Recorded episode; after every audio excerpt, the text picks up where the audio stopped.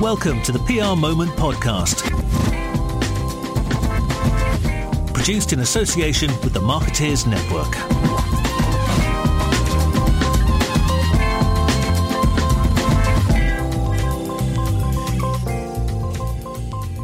This week on the PR Moment podcast, in the latest of our live story series, I'm interviewing Sharon Bainge, managing partner at Kindred. Kindred is an interesting story because it almost went under in 2011 when the Conservative government cut back massively on public sector communications. Sharon has been with the business since 2003 and is now a managing partner. Thanks to our podcast sponsors, the PRCA, who are celebrating their 50th anniversary this year. Sharon, welcome to the show. Thank you. Now, I think I'm right in saying that your first choice of career was a social worker, Hmm. um, which feels like a long way from public relations. So, uh, how come you've ended up in PR? Yeah, when I left university, that was my original intention to be a social worker. Right. Um, and I saw um, a job um, that was as a presenter on the Aimhigher Road show, which was kind of a big Labour government initiative to get people um, from disadvantaged backgrounds to go to university. So, this is where I start feeling paranoid because you're you're obviously an experienced presenter, unlike my good self. Well, So, uh, presenting to a room full of like 15 year olds, Well, that's much not actual Yeah, right, adults. okay. Um, but uh, this I thought was quite a good segue into the kind of social work career because Right. it was sort of dealing with young people. Okay, so you sort of took the first steps, but never quite got there because Never got PR there. drew you in. It did. So the roadshow was run by Geronimo Communications at the time. It was Yeah. for on behalf of the Department for Education. Um, so I did a year presented on the roadshow. After that, moved to London to coordinate the roadshow, and then got sucked into PR, and the rest is history. And without going too deep, do you, do you, I mean, you're obviously happy in your current career, but social work, you know, that is a, a worthy career to take on, isn't it? Do you, is there a, a little bit of regret that you didn't find out about that, or are you, you happy with the way you've ended up? Yeah, I mean, I never knew PR existed before Yeah. I started working for a PR agency. Um, but then I kind of felt that it played to a lot of my strengths and the things I enjoy. I like talking to people, I like writing, I like ideas, um, I like getting to know about new subjects. So it ticked Um, all the boxes. Yeah, it did. And I'm, Right. I've been lucky that I've been able to work on campaigns that have had some social value and social impact Yeah. as part of my career. So I've kind of got a bit of the doing good as part of the PR career without actually having to go into social work. You've, you've touched on the public sector work a couple of times already, which we'll, we'll come on to in a minute, and um, the implications of that. But it sort of links in, I suppose, to my, my next question. Really, was that you know we all love a comeback story, don't we? Um, and the story of, of Kindred is kind of right up there in the in the PR firms coming back from the brink um, context of it all. For those listeners who don't know the background, in 2010, when a new Conservative David Cameron led government came to power, there was a huge cutback on government communications. At the time, about 90% of Kindred's work was public sector. So the situation got business critical pretty quickly. Sharon, you were there at the time. Just talk us through what happened. Um, so we, prior to, to the government changing, we had a, a very strong, robust um, public sector business. Um, back then, the contracts were worth a lot more than they are now. Um, so you didn't need many of them to be able to kind of sustain quite a large headcount and have a good turnover. Um, and then, literally overnight, the government changed, and every time the phone rang, pretty much it was another client saying that um, they had to put a hold on spending and we couldn't continue with the work that we were doing. So let's say the, the, the election was on the, I don't know, I'm completely I've no idea what day the election was, but let's say a Thursday. Friday morning, the phones were going. Yeah, yeah, it was pretty much straight away. And did you suspect such a thing was going to happen, or was it just? Did you have any? You didn't have any forewarning, really, I suppose, because it was we didn't really know who was going to win that election, did we? It was a bit. It was quite a close one. yeah, it was, and um, I think we suspected that that would happen at some point, but we had a feeling that the contracts would maybe run their course, Yeah. or that c- campaigns would continue in one way or another, and it, it just didn't happen. It was um, kind of one after another. Um, clients told us that they they had to kind of cease spending. So at that point, you've got I don't know, lots of employees, probably Mm. 80, 90, 100 employees, um, and not a lot of work for them to do. Is that is that is kind of as simple as that? Is it? Yeah, it really is. I think by the summer of that year, I'd say the business was completely decimated. Right. Um, all of the clients that, that we'd kind of built the business around couldn't spend with us anymore. Yeah, and you're not going to change that quickly enough, but before you have to under to to to, to um, give people give those employees work. So you had to take a, a pretty fundamental restructuring of the business.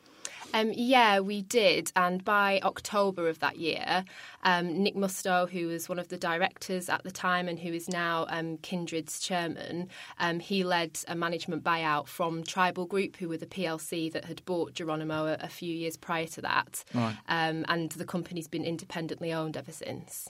So let's just backtrack to that then, because you, it's quite interesting to talk about. When I first came into PR, funny enough, it was one of the first um, acquisitions I sort of witnessed, if that's the right phrase. Mm. Geronimo, about 2004, was bought by Mm. Tribal Group, as you say, um, for 13.6 million, Yeah. so not, not an in, insignificant sum. Um, and so, and it ran f- perfectly happily for the best part of 10 years. Um, and then David Cameron's Conservative government came to power, um, and what the business went through the, the changes you've just outlined.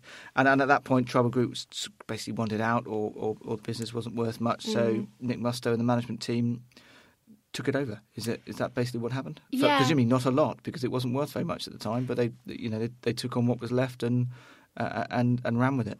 Yeah, and I, Nick is a businessman who's bought and sold and set up Yeah. um, several businesses over the years. So I think it was a, a calculated risk for him. He saw the potential in the people and in the business um, and um, its ability to, to rebuild, which it has since that point. It's an amazing story, isn't it? And we, we'll Mm. come on to that in a minute. But just that was quite interesting because you obviously had. w- When did Kindred happen? Was it did Kindred? Was that the rebrand when post the, the management buyout in effect? Because it when before that it was Geronimo, or was, did Kindred happen a bit before that? I can't quite remember. Um, Kindred happened a bit before that. Right. So um, Geronimo sold to Tribal in 2004, and in 2008, Tribal bought Mustoes, Yeah. um, who were an advertising agency, um, and merged them together to so form you, Kindred. you're already I don't know three four years into the into that sort of integrated Mm. merger, if you like. So that in, in, in a sense you've probably been through some pain on that, and you had Yeah. you had some conceptual ideas about what integrated comms offer company might look like. Um, so so that, okay, that's and, Yeah. and and what was the what was Nick's business called prior to that? I've, uh, the, Um, Mustoes. It was It was originally Mustoes. Okay, fine. Merriman, Herring and Levy, I That's believe, what I thought. back in yeah, the day. Yeah, yeah, yeah. Okay, right. Um, okay, so uh, I mean, just last couple of questions on that. How, what was the employee scheme all about? How did because it was was everyone down to account director got a bit of equity? Was that was that Um, how it worked? Or Associate directors Okay. and above Right. um, all got share options as part of the deal. I think there's Right. an enterprise management scheme which made kind of giving shares to employees more affordable. Right? Um, so that's something that, that Nick did as part of that management buyout. Um, and I think that's one of the kind of key things in really helping to rebuild the business because Okay. the people who remained really had a stake um, in the future of the company. Um, and I think it just kind of injected an extra uh, burst of energy and enthusiasm at a time when things could have been quite um, dire um, Yeah. that really sort of helped things get off the ground again. And, and are many of those people still uh, with the company? Because I mean, you, I just wonder. You, you've obviously been there a long time, so I just wonder if there's a trend of people who've who've stayed with the business p- partly because of that. It's not not it's gonna, you know you're obviously going to have to enjoy your job and all that sort of thing, but it's it's worked as a uh, I suppose an, in- a loyalty incentive.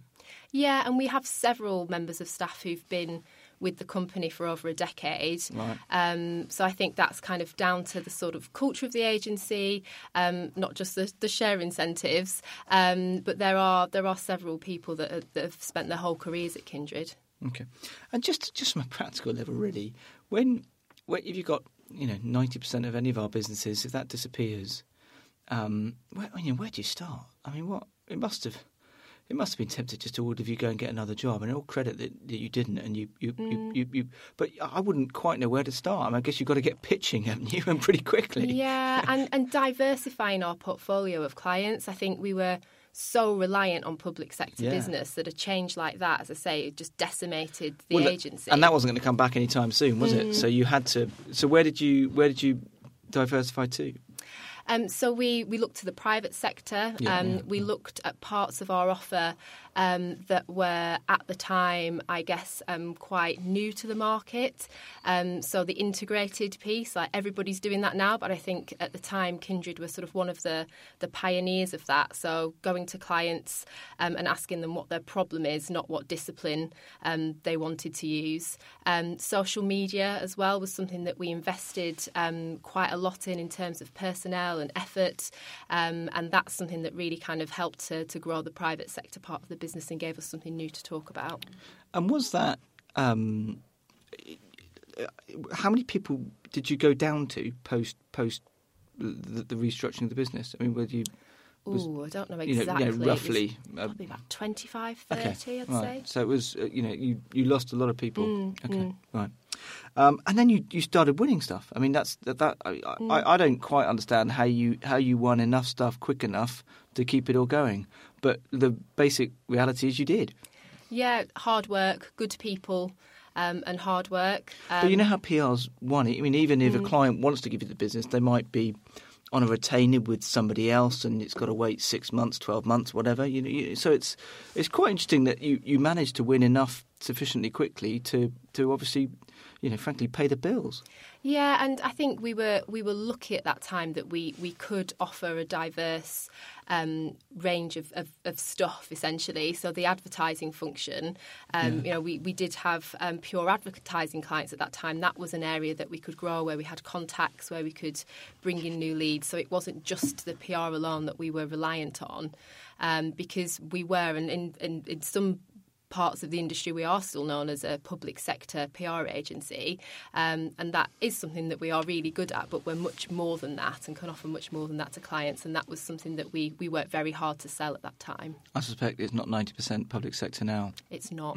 it's hard to cut it. Actually, it changes every day, but it's uh, it's a Okay. much more balanced business than it was. It's a remarkable stat, isn't it? Ninety percent. Mm, it was yeah, it was it was the the by far the. I mean, you weren't the only did. ones who suffered. To be to be clear, Yeah, we should add, and but, a lot of them aren't around anymore. yeah, yeah, yeah. Mm. Just looking back, and it's, I, I centered on the, the, the business side of it to, a, a lot so far. So we'll come on to, to your individual story in a moment. But you were kind of one of the first PR businesses, I suppose, to go through that, that integration curve Mm. um, where you you put together a, a, a PR firm and a, a, a digital creative type firm. What you know, were there? So I suppose in that sense, you're you're looking back in hindsight over a greater period of time. Uh, just talk us through, I don't know, I suppose, the lessons learned and, and how Mm. that's gone. Um, I think there were, there were a lot of challenges in the beginning, and I think um, one of them came with the fact that uh, traditionally PR people are used to doing everything themselves. You know, we write the strategy. We come up with the ideas, we implement it all ourselves. Whereas, obviously, advertising agencies have a much different structure um, with kind of different specialists who do different roles within that. Um, so, I think there was a, a learning curve that the PR members of the team went on to um, be able to kind of use specialists in different disciplines um, to best effect on, on PR briefs. And from the other side as well, the, the, the people who were from the advertising part of the business needed to be more agile in terms of how they worked with us um, because it was a very a very different way of working. And and what are we now? Almost ten years on from Mm. that, that original integration. What does it look like now? Are you, are you, do you have people with with multiple multiple disciplines, or do you just have um, people are still fairly focused on their on their different expertise, or is it just a mixture? It's a mix. Um, Okay. We have people who who've moved and have moved across the business, so may have started in PR, moved Okay. into social media or advertising. Um, we have, particularly at a more senior level, um, people who lead teams across all of the disciplines that we offer at Kindred, and their role on accounts might might differ depending on on the project. Um, and then we do have specialists who are um, very experienced in particular disciplines or particular roles. Um, the strategy and creative function and our kind of content and studio offering work across the whole of the business. Um, so they are people that are multi skilled in generating ideas and strategies and, and content um, for advertising, PR, and social media. Okay, brilliant. Okay, moving on. Um, you've spent well basically your whole career at, at Kindred, isn't it? I mean, that's that's that's kind of a cool thing. Just just without any other context conversation. Now, how how does that feel?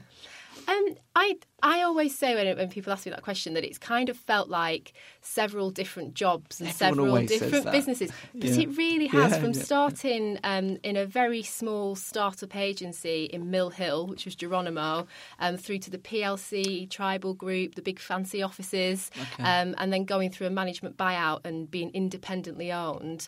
Um, it really has felt like like different businesses throughout that time. I didn't realise. So, so Geronimo was pretty small when, when you started there? Yeah, it wasn't huge. It was a good business, but it, it wasn't. It Okay. wasn't huge. Didn't realise that. I thought it was a bit bigger. Mm. Okay. Um, so you've you sort of you've been on a big old on, on quite a journey with that business, haven't you? Is there? I mean, you must at times have thought, oh, do you know what? I might I might have a look around, but but you you never have left. I just what, what, Yeah. I mean, clearly now it's paid off. Um, but that's in hindsight. So at the time, were there were there moments when you thought, oh, I might have a little look around? Yeah, I think when, when times were tough, I think particularly around the government change and um, losing the public sector work, which was the, the, the work that most interests, interested me and, and still does by and large.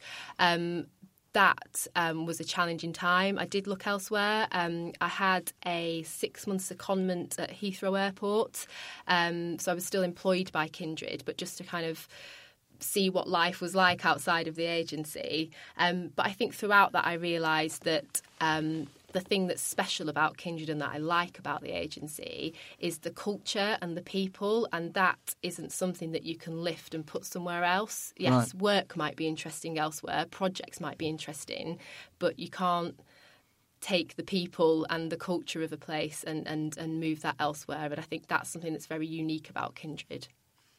Yeah, I mean, it's, I mean, everywhere has their has their own culture, don't they? But it's clearly somewhere that you Mm. Yeah, you me. Mm. feel very comfortable. Yeah, I mean, in the pre-show call, you described yourself as your well, I suppose your I don't know about in business sense, but in your career, the way you manage your career is quite risk averse. Is, is that what you meant by that, or Yeah, I'm not a natural risk taker. okay? Um, and you could you could argue that staying with the business at that time was quite a big risk. Do you know what I mean? I mean, I mean I'm just I'm playing devil's advocate. Yeah. to an extent, but you, you know what I mean? Yeah, and and I guess it, was because there were times when it could have ended up folding quite Yeah. easily. Um, so I guess sticking with it, and even though I say I'm, I'm not a risk taker, I do like a challenge. Right. Um, I like to challenge myself. I like to challenge um, the teams around me, and, and I, I saw that the because we were starting at rock bottom, uh, there was really somewhere to kind of rebuild from, and it gave me the opportunity to help shape an agency um, Yeah. that really kind of fit with my values and what I wanted out of work because there was that process of rebuilding that, that I was involved in. Okay. So come on, and you've hinted at it a few times. Just talk to us about your, your personal values and why that's uh, you find Kindred such a, a, a good spot for, for, for, for what you believe work should look like. Um, I think one of my values, I guess, is is honesty. I like straight talking people. I don't like bullshitters. I don't like people who beat around the bush. Um, and that's very much the approach at Kindred and always has been. And the people that work there um, are very straight down the line. Um, you don't have to read between the lines or make any guesses. Like everybody is quite honest in their interactions with each other and with clients. And I think that's something that I, I really value. Okay. It's an earthy agency or something like that. I don't know. It's just it's normal people work there. I think that's how I describe it. And I'd say that I'm not saying that normal people don't work elsewhere, but well, you some, kind of have. but what I meant is that it's some agencies, they're everyone's kind of a mould of each other or a certain kind of identikit employee. Well, not know. not everywhere, but think a that's lot the of perception. places. It's I, I think Yeah. that's true. Not Yeah. not of everywhere. well, you've only ever worked at Kindred, so maybe. But I know a lot of Yeah, people who've worked elsewhere. But I think that the thing that I, I like about Kindred is that they everybody is different, um, and that makes a really kind of rich environment. Okay. Because what I thought you might say was having been at that business when it was, you know, right on the edge, um, you've sort of got a bit addicted to the growth. Because from, from wherever you were, I mean, let's say it was not a lot, was it, um, in terms of re- fee income and revenue? Yeah, it's to now, down to about 2.5 million at the. and now it's back up at, at, at, at, at over 8 million. Um, that's Um, that's a that's well go on. You're Yeah, I was going to say our last account. Our last account, the it was nine million turnover Okay. and five million fee income. Okay, which is I suppose there's quite a bit of of, of, um, of paid media or, uh, and that type of thing in there, um, which you know so that's that's the that, that, so you, and you play yourselves up as an integrated agency. But if, do you think that you've got a bit addicted to that? Addicted is a negative phrase. I don't mean Yeah. that, but you've enjoyed the that journey. Um, I would have Um, thought. Yeah, yeah, I think I have. I mean, it, it it's it's still a challenge every day. You know, trying to kind of maintain business, um, win new business, um, continuing to look at how we diversify what we do. Um, and build our client portfolio, like it is still a challenge. Like you can never take your foot off the gas with agencies, Right. um, and the landscape changes all the time. There are new players, there are um, new specialists out there. There are always kind of new competitors that we need to to be mindful of. Well, And so- especially in, in that integrated space, you know, Mm. you're trying to compete with a lot of people. And just talk to me about the, the, the leadership team because you've, you, you're now a managing partner, Mm. but you, you look after quite a specific bit, and then there's other people do other things. So just just talk us through that. Yeah, so Nick Mustoe is the chairman, Yep. um, and then myself and Sinead Gray are the managing partners. Um, so Sinead's background is in social media and content, Right. um, but together we work closely, sort of across the agency. So we don't have kind of a specific remit for specific um, clients per se, but we, we do have different backgrounds. But but you look after the, the public relations side per se. Is that kind of your your bit? Yeah, although there may be clients that sit under Sinead that do have a public course. relations Yeah, yeah, part yeah. of them. Yeah, but yeah, yeah, sure. by and large, those clients come to me. Okay. Um, now, a lot of people, um, well, it came out in our pre-show chat that a lot of people at Kindred don't work full time. Um, and just tell me about the the, the the the business's approach to flexible working. I suppose I just I get the feeling that it's a you're a bit further down the line on that than, than some people out some some PR firms out there. Mm. Um, it was one of the first things that Sinead and I did when we um, took over as managing partners was to implement a new flexible working policy. Um, and we were both finding that, particularly with recruitment of younger people, they didn't want to work the nine to five, and we were getting asked a lot of questions about our approach to flex- our approach to flexible working, and would we be open to, to people working part time? Um, and we just felt we needed to be more proactive about how we restructured um, the agency to, to account for that um, and to make flexible working kind of an integral part of what we do. Um, so we have people that work with us on a part time basis who aren't necessarily parents. We've got um, a YA fiction author, um, we've got a strategist who runs A a, football sorry? league. Oh, Uh, oh. YA, y- young adult, I believe the Ah. genre is. Okay. Um, so she writes books in her um, in her days when she's not at Kindred. Um, we've got a guy who runs a social enterprise. Um, so it just means that that people feel they can have a life outside work and that they're building work around their lives rather than the other way around. I'm presuming that means that they they they, they, they their background means that they, they, they have certain passions and knowledge about areas that, that means you have a um, they do better work potentially at the end of the day. Um, Yeah, It's the theory anyway, isn't it? Yeah, Um, it definitely adds a richness to that's the um, phrase. to proposals that we give to clients and, and our offer because people are living in the real world as well as kind of living at work. Do you think? I, I, sometimes, I mean, I had this this flexible working conversation a lot, and it's linked to diversity. It's linked to the gender pay gap. I just does it. Do you think we're overcomplicating it a little bit? I mean, the way you just worded it there was just seem to be pretty, simple and very logical. Um, Yeah. I think we're we- we're maybe looking for this this eureka moment, and, and actually, it doesn't need to be that way, does it? Yeah, and I think uh, the the pushback is often clients won't like it, we'll lose clients, agencies can't operate like that. Right. But if you look at the makeup of most clients now, they have a lot of people that work flexibly. Um, they understand that their agencies do too, and there is a payoff with expecting people sometimes to respond to emails out of hours or be on call, um, and that is kind of allowing them sort of free time and, and time and opportunities to do things that aren't work related too. Right, fine. Um, and just talk a, a little bit. It was it came up in a podcast I, I did just, just the other day. Actually, that that integration between earned and paid media. Because you, you I mean, I don't suggest you're the uh, you, you, you're you're you're the only firm trying trying to trying to create that that that path of integration there. But but what's your um, how do you balance when um, a campaign should be focused more on earned, more on paid, or is it is it just about the media take up of the story? How, how does it?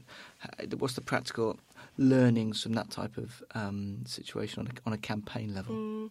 Um, it's starting with a robust strategy and knowing where your audience is, Right. um, and then thinking how you can reach them in those places. And sometimes paid's the answer, and sometimes earns the answer.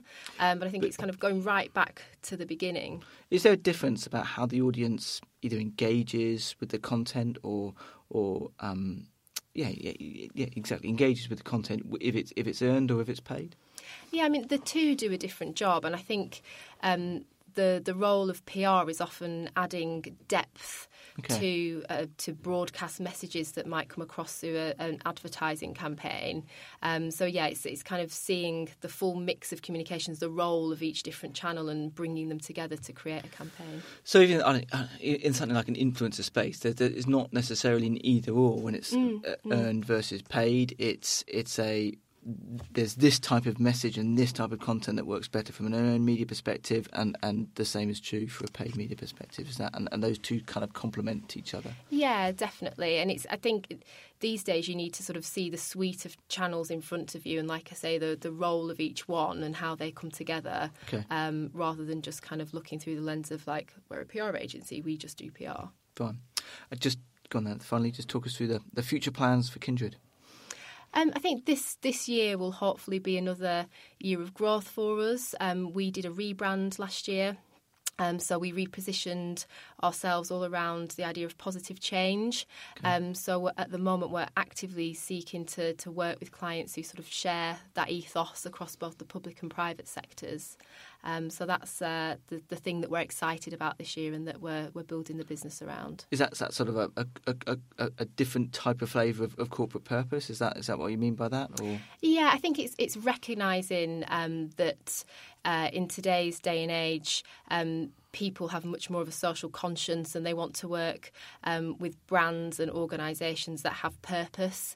Um, and I think our heritage in the public sector and a lot of the behaviour change work that we've done really lends itself quite well to that. brilliant, Sharon. Thank you very much. You're welcome. Thanks for listening to the PR Moment podcast, produced in association with the Marketeers Network. If you'd enjoyed the show, please do review us on iTunes and give us a decent rating.